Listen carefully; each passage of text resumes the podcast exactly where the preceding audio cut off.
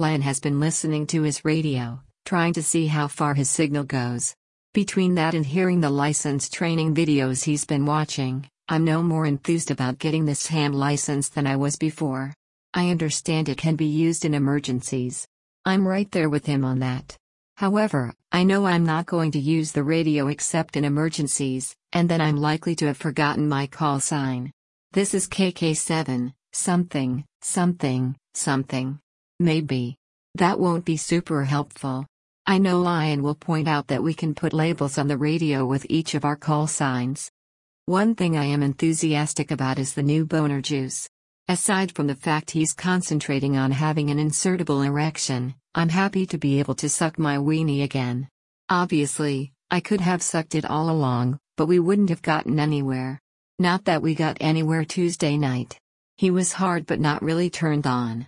Once he gets the dose right, We'll have to figure out how to use it to our advantage. If he's not turned on, that's a waste of boner juice. Based on the length of time Lion stayed hard, we wouldn't be rushed into sex. We could take our time with whatever type of play we want. The issue is that we haven't played in a long time. How do we get back into the swing of things? Easier said than done. Spontaneity is pretty much gone. I can't just roll over, grab my weenie and go from there. There are at least 10 minutes between injection and playable boner. I guess we'll figure it out.